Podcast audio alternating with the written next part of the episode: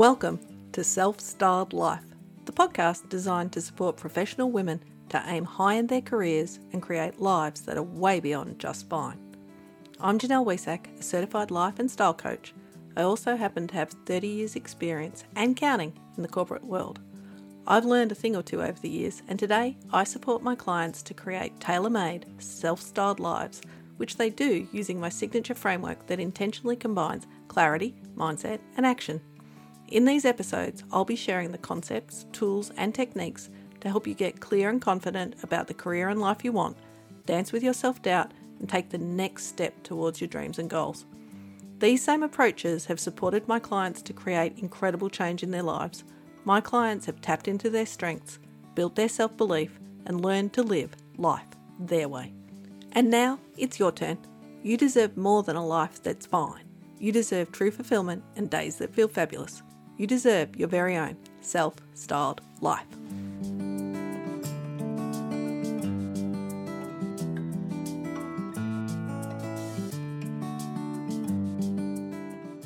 Hello, hello, fabulous humans, and welcome to the latest episode of the Self Styled Life podcast.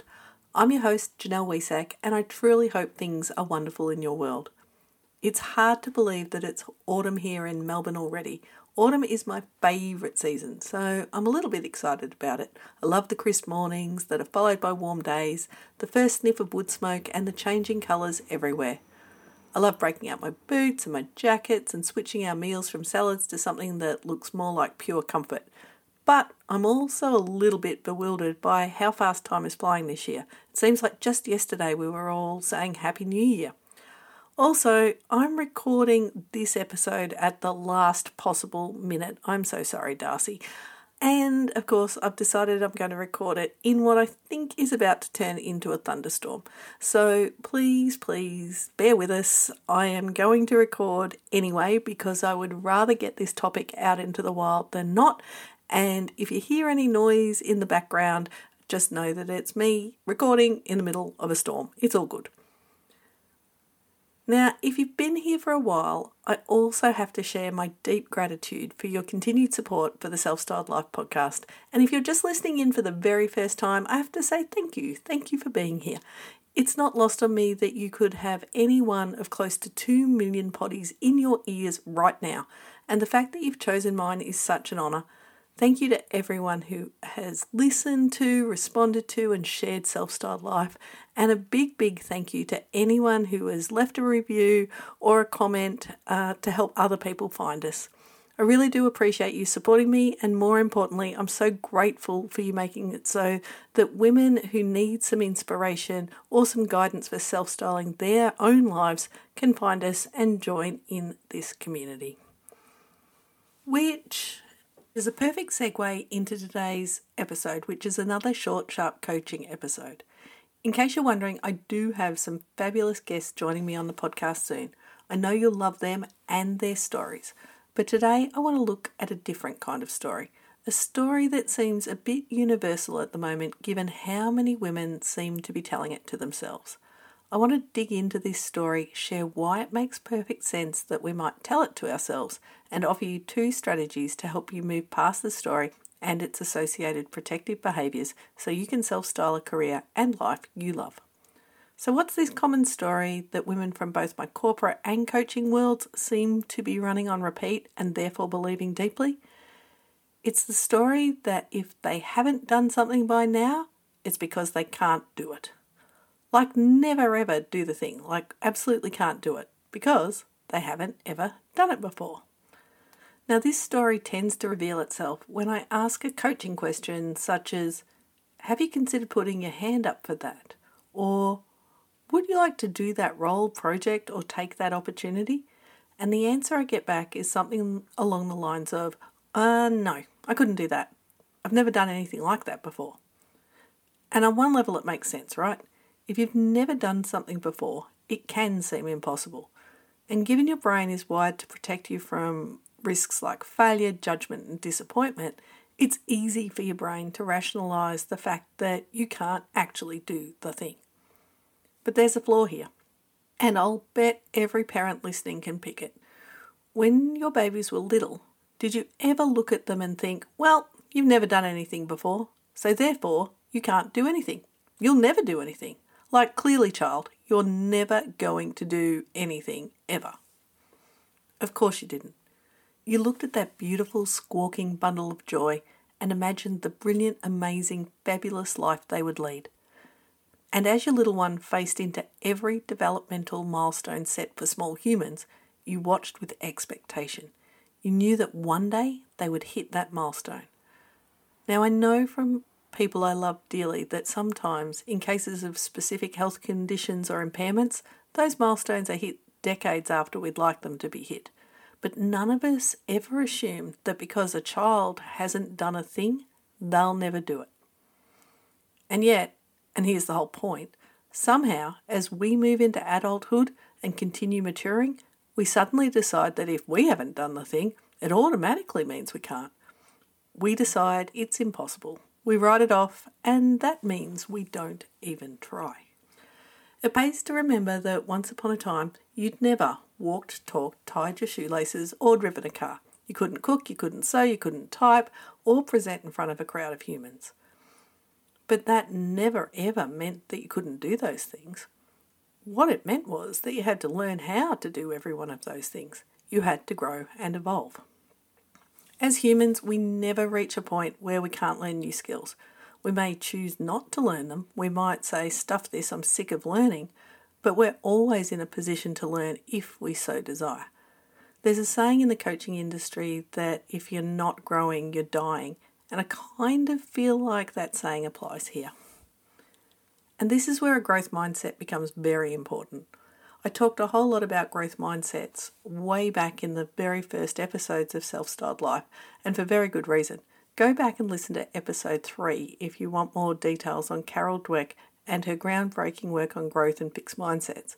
But in a nutshell, a fixed mindset says that our intelligence, abilities, and skills are fixed, whereas a growth mindset suggests that you'll always have the ability to learn and to change. A growth mindset allows you to try new things, which leads to competence. And, as an aside, competence naturally leads to confidence. Now, like I said earlier, our brains are hard coded to protect us from risk. As a reminder, there are seven big psychological risks, and they are the risks of success, complexity, conflict, rejection, disappointment, judgment, and failure. And we humans use clever protective behaviours like procrastination, polling, people pleasing, perfectionism, proving yourself, paralysis, preempting, and passivity. Try saying all of them really, really quickly to ensure that those psychological risks don't become full blown issues. From my perspective, this idea that if we haven't done something before, then we clearly can't, is a special combination of paralysis and preempting with a dash of passivity thrown in for good measure. You do nothing, you preempt an outcome that looks a whole lot like failure, and you continue to scroll or binge watch, hoping that no one else recognizes the fact that you're holding yourself back from learning and growing. And et voila! The idea that because you haven't done something, means that you absolutely will never do the thing becomes a self fulfilling prophecy. All of this means that we need strategies to help us sidestep our own protective behaviours. So, here are two to help you if you ever find yourself thinking that because you haven't done the thing, it automatically means you can't. My first strategy for stepping into a new space certainly isn't a new strategy. It's something that I've been banging on about for years and I'll continue to recommend it forever and a day because the thing is, baby steps work. If you've been listening to Self Styled Life for even the shortest amount of time, you will have heard me talk about the fact that competence and its friend confidence comes in baby steps. While a human can occasionally summon up the courage to take the big leap or dive on in, most of us find edging our way into things feels way better for our nervous systems. Now, these baby steps often look like experiments. We'll try a small thing and decide it's not too bad. We'll try it again and realize we're actually quite safe. We might dabble around with a few more attempts until one day we realize we're doing the thing on the regular and we're even quite enjoying it.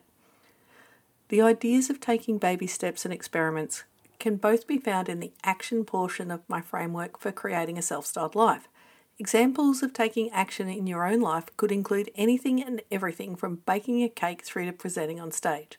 The trick is to chunk things down into small enough pieces to allow you to do something without freaking yourself out so you never do anything at all.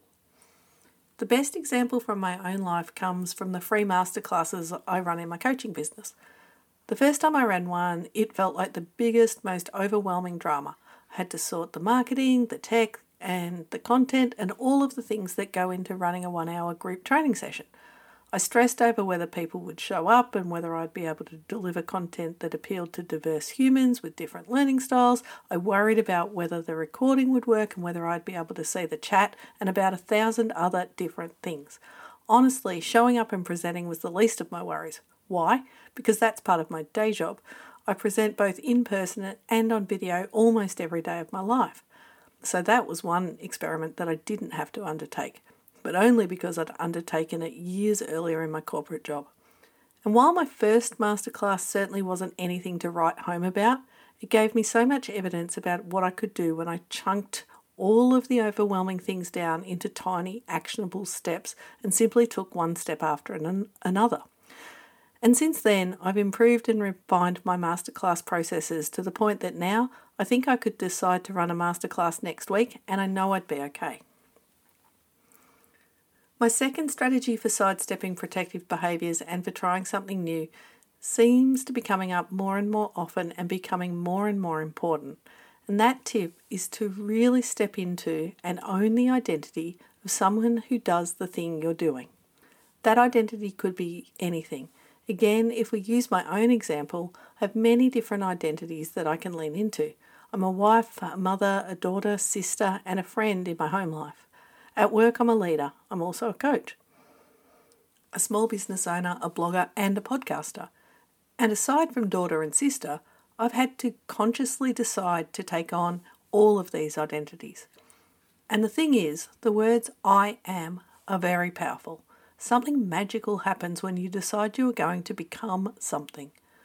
So, if there is something that you haven't done yet that deep down inside you'd really like to have in your life, then it pays to step into that identity. Now, I know that some of you might be thinking, well, that's great, Janelle, but what does that actually look like?